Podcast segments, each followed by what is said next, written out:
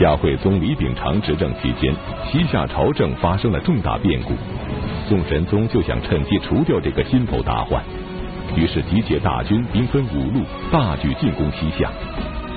可是没有想到，最后竟然惨败而归。究竟西夏朝政发生了怎样的变故？内忧外患之下，他们又是如何对付宋神宗这五路大军的呢？历史高级教师袁腾飞为您带来大型历史系列节目《腾飞五千年》，塞北三朝之西夏，请继续关注第十一集《五路破宋》。上一讲呢，咱们讲这个梁太后领兵伐宋，被人臭骂了一通，回来感觉很丢人。回来之后呢，他就把这个政权啊，就让给了自己的儿子，让夏惠宗亲政。惠宗一亲政，就感觉我可有今天了。我妈压了我这么多年，所以呢，他一反母亲的执政路线。怎么反呢？第一，你用藩礼，我用汉礼；第二，你跟宋打仗，我跟宋和好。你占了的宋朝土地，我要全部归还。这样一来，梁太后和国相梁以埋就不干了。兄妹俩联手呢？就把这个呃惠宗李秉常啊幽禁起来了。梁太后第二次执政，皇帝这一被幽禁，很多支持皇帝的大将拥兵自重，不再听这个朝廷调度，甚至有的将领呢投奔了宋朝，把夏国的虚实尽数告诉了宋朝，请求宋朝出兵讨伐国贼，帮助我们皇上复位。当时宋朝在位的皇帝是宋神宗，北宋第六代皇帝。神宗皇帝一心要恢复太祖太宗时期的光荣，当政的时候重用王安石变法，国力强盛，府库充盈。西夏是他的心腹之患，念兹在兹，所以他很想这个呃，就是一举灭掉西夏，告慰祖宗在天之灵。当时坐镇西北的大将崇鄂，更是跟皇上讲：“夏国无人，秉常孺子。臣往持其璧以来，捆李秉常送阙下。夏国现在没有人，李秉常小破孩，微臣上那一揪他，攥着他胳膊就把他揪来了。所以这个神宗皇帝觉得自己国力这么强，又有这样有气魄的大将，夏国无人，母子失和，君臣离心。”良机已到，稍纵即逝。此乃天赐夏国于我，如果不取，对不起老天爷呀。所以这个这个神宗皇帝呢，就以李秉常被幽囚为借口。秉常是朝廷所封的夏国主，什么罪过都没有，就被他妈给幽囚了。天理人情国法，哪样你也说不过去。因此，朝廷发布圣旨，我大宋替天行道，兴问罪之师，号召夏国军民起而攘之，共诛国仇。夏国军民，你要明晓大义，配合宋朝大军，一举把梁氏集团铲尽，让弱主复位。诏书堂而皇之，气势轩昂，大部队就调动起来了。宋朝这一次啊，是做了。一举消灭西夏的打算，兵分五路伐夏。第一路，宦官李宪任主帅，领兵七万；第二路，大将崇鄂做主帅，领兵九万；第三路，宦官王中正任主帅，领兵六万；第四路，高国舅高遵玉任主帅，领兵九万。然后第五路是都总管刘昌祚领兵五万，也就是兵力最少的一路。都总管的这个官职呢，也是最低的。就这样，三十六万大军，兵分五路，旌旗蔽日，金鼓震天，就杀向了西夏。宋朝讨伐西夏的这五路大军，领兵的不是宦官，就是外戚，外加一个牛皮将军，听起来似乎都不是能征善战之将。但是，毕竟这五路大军加在一起，人数多达三十六万，气势汹汹。面对此情此景，西夏君臣又将如何应对呢？一开始啊，西夏是到处布防，你几路来，我几路挡。你来了三十六万，而我们夏国全民皆兵，能战之军号称五十万，所以分兵抵抗啊。但是宋军有备而来，夏国猝不及防，连连失败，丧失了很多宝寨。在这种情况下，梁太后召开御前会议，跟各位将领商量这仗该怎么打。年轻的将领都要求跟宋军决战，没什么可怕的，矛来盾挡，水来土掩，咱打他个稀里哗啦，让他们知道我们党项武士的厉害。但是一个老将跟梁太后讲啊，这个。太祖、太宗、景宗时代之所以屡败宋师，咱们的法宝是什么？游击战嘛，敌进我退，不要跟他两军对员，兵对兵，将对将，枪对枪，杆对杆，咱不干这事儿，而要把他们放进来，诱敌深入，关门打狗，咱们坚壁清野，囤积重兵，准备反攻。在囤积重兵的时候，轻骑四出，截断他的粮道。让他大军无粮，不战自溃。梁后一听，好主意，就用了这员老将的计策。国相梁以埋下令给十二监军司的统军：宋兵一来，能战则战，不能战就跑，跑不了就降。不要求你们誓与阵地共存亡，不在乎一城一地之得失，保住有生力量是最主要的。你投降宋军，朝廷也不追究你。等什么时候大军反攻，你再反正回来就好。十二监军司得到旨意之后，那咱就开开大门迎接王师吧。所以宋军进展非常顺利，尤其是李宪李大公公这一路一进夏境啊，夏国守军是望风而降，光俘虏就抓了一万多。宋朝大军离夏国城寨还二十里地呢，守将就带着一千多士兵在地上跪着迎接了，跪的这帮人都烦了。宋军怎么这么慢？还不来啊？等一会儿，宋军终于来了，那大喊着让夏军投降。一看，夏国城寨四门大开，早在那儿恭候您呢。啊，但是您来归来，我们这城寨可以投降，可我们这儿没粮食啊，我们这儿没有粮食。既然我们归顺王师，我和手下的一千多弟兄，您得管饭吧？李大公公说没问题，你们顺天应命归降大宋，给我们做向导，管饭不算什么。来吧，军中有什么好吃的，尽管整。我吃肉不能让你喝汤，你来给我们做向导吧。这些降卒啊，给宋军当向导，静待宋军走瞎道。能在带着宋军在沙漠里转一天？哎呀，对不起，我记错了，应该往北。我怎么带你们往南了？得，咱折回去吧。没水没粮，李大公公这一路啊，不用打仗就拖垮了。西夏君臣设下巧计，请军入瓮，李大公公欣然中计，成为宋军伐西夏的第一个牺牲品。如此这般，其他几路大军在西夏境内又会遭遇什么情况呢？崇鄂那一路九万大军攻入夏境，首战米脂。米脂的这个夏军统帅啊，也是梁后他们这家族的，率八万大军迎战，大败而回，打开城门就投降了。崇大将军进入米脂之后，围攻下一个州县。这个州县守将一看，米脂八万大军都没挡住宋军，就我这千把来人，别逞能了，开开城门也投降了。崇将军非常得意。崇将军这一路啊，人马虽多，但是一开始呢，皇帝给他的旨意是这一路兵马要受王中正、王大公公调遣。但是崇将军打了胜仗，非常得意，给朝廷上表说：“我这一路能不能独立行军，见机行事，别受王大公公调遣了。”神宗皇帝当时在兴头上。一看那个崇将军把那么多州县都收复了，好啊！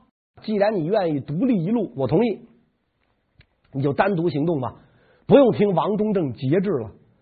本来宋军五兵分五路就犯了大忌，拳头给岔开了，五个手指头伸出去打人。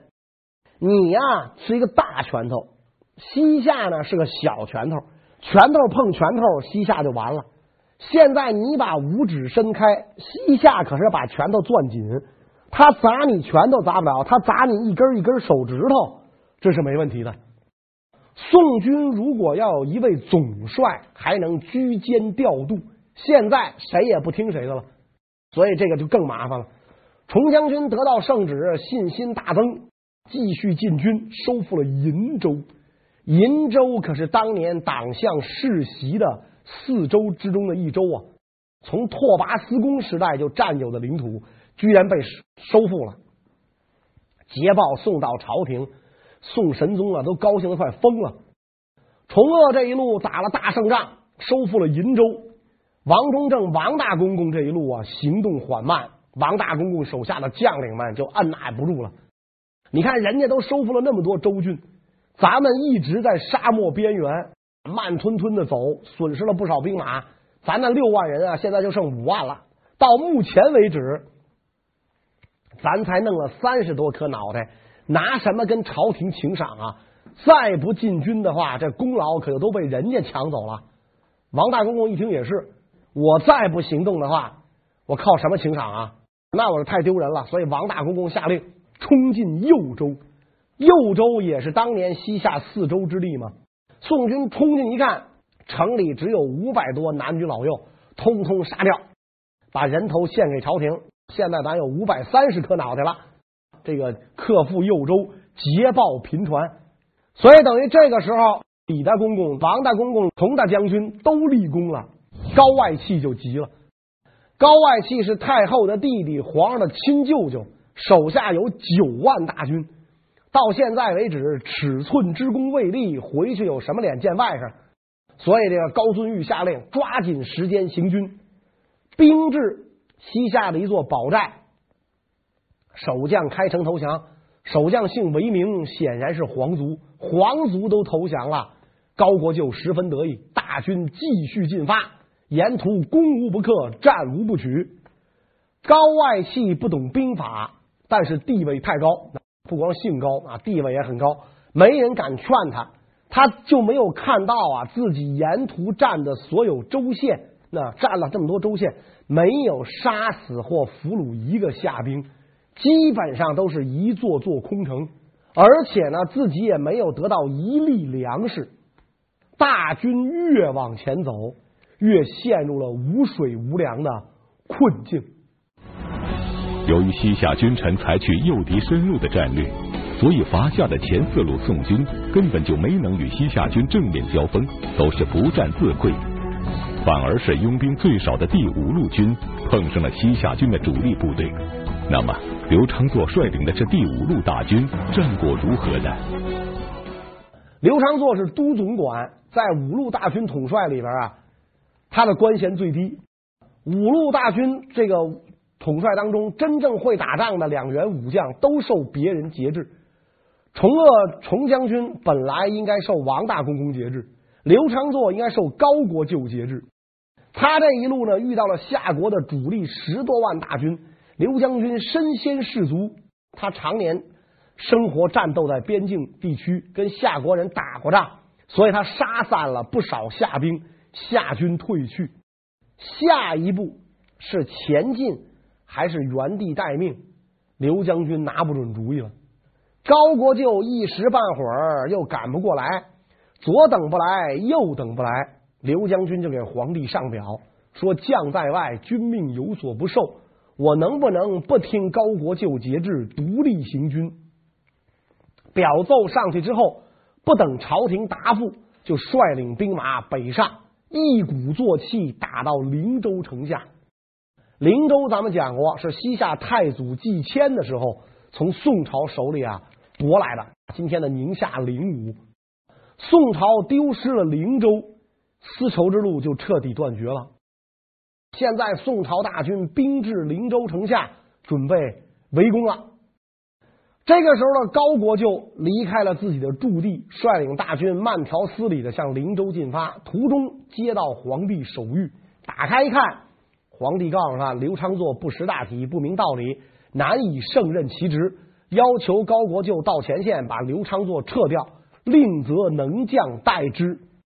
看来刘昌祚给皇帝上书，要求自率一路，不听高国舅节制，把皇帝惹怒了。你以为你是谁、啊？你敢不听我舅舅的？崇大将军不听王大公公的，这个皇上能同意？你别有样学样，你跟崇大将军能比吗？我舅舅也不是王大公公一样啊。高国舅看完这道手谕，还没来得及处理呢，探马来报说刘昌做的部队啊已到灵州城下。高遵玉一听，太好了，人马赶紧行动，跟刘昌做部队会师，两路合兵，一共十几万大军。此时灵州空城一座，城里边唯一的成壮年男子啊，就是几百个和尚道士啊，因为和尚道士不服兵役。其他但凡拿动枪的都在外地打仗呢。如果这个时候刘将军冲进灵州城，攻破灵州，易如反掌。但高国舅怕刘将军抢头功，你已经被革职了，别抢头功了。所以派快马告诉刘将军，不得轻举妄动，不许进入灵州。刘将军几万人马就在灵州城下白白丧失掉了这个大好的时机。高国舅怕刘昌祚抢功，所以阻止刘将军攻城，白白丧失了胜利的机会。不仅如此，他与刘昌祚会合之后，又做了另外一件事，直接导致了第五路宋军的惨败。那么他究竟做了什么呢？等高国舅大军到了之后，第一件事就是向刘将军出示神宗皇帝手谕。你这个人呐，好大喜功，不识大体。皇上现在下令把你撤了。你已经不是统帅了，由手下将领代替。但是呢，被指令代替他的将领啊，觉得自己不是这块料，说我们这一路上破关斩将，能够打到灵州城，都是我们刘大帅的功劳。现在关键时刻临阵换将，兵家之大忌，我也不能干这种不仁不义的事儿。这个人知道自己是吃几碗干饭的，坚决不干。高国舅没辙，既然你不愿意干，好吧。告诉刘昌祚，你革职留任，戴罪图功。但是你别忘了，你现在已经不是统帅了，只不过呢，你还干统帅的事儿。刘昌祚就晕了，我不是统帅了，我怎么能干统帅的事儿呢？我往下发命令怎么署名？前总司令，谁理我个前总司令啊？我是司令，我可以司令；我不是司令，我司的哪门子令啊？谁还听我司令啊？高国舅千不该万不该，把刘将军这一路人马的缴获全给没收了，牛羊粮草、骆驼马匹全部没收。所以刘大帅的兵啊愤愤不平。就因为你是皇上的亲娘舅，你竟然干这种事儿，拿我们当后娘养的。以后再打仗，你们上吧，我们当观众了，出工不出力了。高国舅下令攻城，下令攻城。这个两军交战，形势瞬息万变。由于这个高遵玉忙着处理刘长作，贻误了攻打灵州的最佳时机。再想打灵州啊，没那么容易了。夏军士兵已经开始回防了，城里不光是和尚老道了，有兵了。再加上宋军轻骑突进，粮草都没带够，根本就没带攻城器械。原来是想着我军一进来，夏国主力迎击，然后野战歼灭夏国主力，再攻城略地。没想到找不着夏国主力，所有的城门都开了，夏国百姓举着标语，举着小红旗，欢迎欢迎，热烈欢迎，都这么干。我军就没攻过城，打到这儿才发现要攻城了，连云梯都没有，这怎么攻啊？高国就下令把灵州周围的树砍了，制成云梯攻城。士兵往周围一看，启禀国舅，这周围的树啊都没我们胳膊粗，您看看去，是吧？此地临近沙漠，水源奇缺，种树它也长不高，是吧？砍完树也没用，甭说士兵们往上爬了，五岁孩子一踩就折了，您看怎么办？高国舅无可奈何，既然没有攻城器械，是吧？那就劝降吧。城里边也没几个人，也许喊两嗓子就投降了。于是高国舅就派人到城里喊说：“王师所至，尔等竟敢抵抗，还不投降吗？啊！你看我们十几万大军，你城里就这么点人，此时不降，更待何时？”宋军话音一落，城墙上上来一个老和尚，慈眉善目，一派仙风道骨，先喊一嗓子阿弥陀佛。然后老和尚说：“我们一没叛变，我们是夏国人，没有叛变宋朝啊。二没跟你们交战，是你来打我的，老僧可没去打你们啊。一没叛变，二没跟你交战，我为啥要投降呢？阿弥陀佛。”宋军一听是哭笑不得啊！人说人说对呀，是吧？人说对呀。刘昌祚和高遵玉束手无策。高国舅一看，既然砍树不成，所有的士兵出去给我背土。十多万大军，甭管原来是步兵还是骑兵，现在全改工兵背土。背土干嘛呢？垒墙啊！垒到跟灵州城墙一边高的时候，咱们就可以发动进攻了。于是宋军士兵从马上下来，刀枪甲胄全放下，然后大家去背土。问题是垒墙也没有工具啊！你垒这个土墙，得把它夯瓷实了吧？你没有桩子，怎么夯土啊？就这么折腾了十八天，等于宋朝大军呢，在灵州城下困了十八天。梁太后当时召开御前会议问计的时候，那个老将就建议。囤积大兵在灵州、夏州准备反击，所以此时夏国大军已经在灵州、夏州云集啊！一看宋军在那垒墙，梁太后下令掘开黄河七星渠，以水带兵，大水咆哮着冲向宋军。宋军没有做好思想准备，土墙让河水一冲啊，立刻就垮了。两路大军十多万人马，最后仅剩下一万三千多人。有些宋军士兵为了夺水，竟然投奔到灵州城内，到城里喊：“开开城门啊！我投降！我就刚才劝你们投降的那个，现在我过来投降了。我用实际行动证明我错了，快开门让我进去！”高遵玉打马就跑。我是皇上舅舅，我不能死啊！那我死了，皇上少一舅舅。然后告诉刘昌祚：“你可是被免职了，戴罪图功，你殿后吧。”刘昌祚边战边退，伤亡惨重，一直退到了陕西魏州，才站稳了脚步。这两路大军一败，李家公公那路已经败了。崇鄂大军行至夏州，军粮供应不上，三军无食，豪气不行。当兵的饿的呀，跪在地上哭啊！竖起招兵旗，自有吃粮人。你竖旗，我吃粮，天经地义。你不给我粮吃，我凭什么跟你玩命啊？再加上遇上了暴风雪，九万多人还剩三万，无力再战，也只好狼狈撤回。王中正、王大公公一看四路都垮了，就剩我一路了，得，二话甭说，咱收兵吧。王中正就也撤了。宋军兵分五路大举讨伐西夏，结果不但大败而归，还将失败的原因归结于粮草供应不足。这个解释让宋神宗大为恼火，他命令朝臣一定要总结出失败的原因。那么这一次五路伐夏，宋军到底输在哪儿呢？当时这个朝野上下呀达成了一个共识，说这个宋军这次失败，首先呢最主要的原因就是战略部署失当。咱们刚才讲兵分五路，互不统属。被夏军各个击破，整体的优势转化为了局部的劣势。西夏正好相反，整体劣势变为局部优势，所以宋军大败。这是第一点。再有一个呢，兵分五路，如果皆是能战之将统帅，也不至于这么惨。但是呢，这个宋朝择将非人，俩公公一个外戚，一个吹牛皮的，就一个能打的，还多方掣肘，所以出现了这样一种败局。当初神宗皇帝打算用王大公公、李大公公做统帅的时候，就有大臣反对，跟皇上讲，跟敌国作战这种大事儿，您让宦官领兵，哪个有头有脸、读书认字的，肯在宦官手下听差？所以这事儿实在是干的不地道。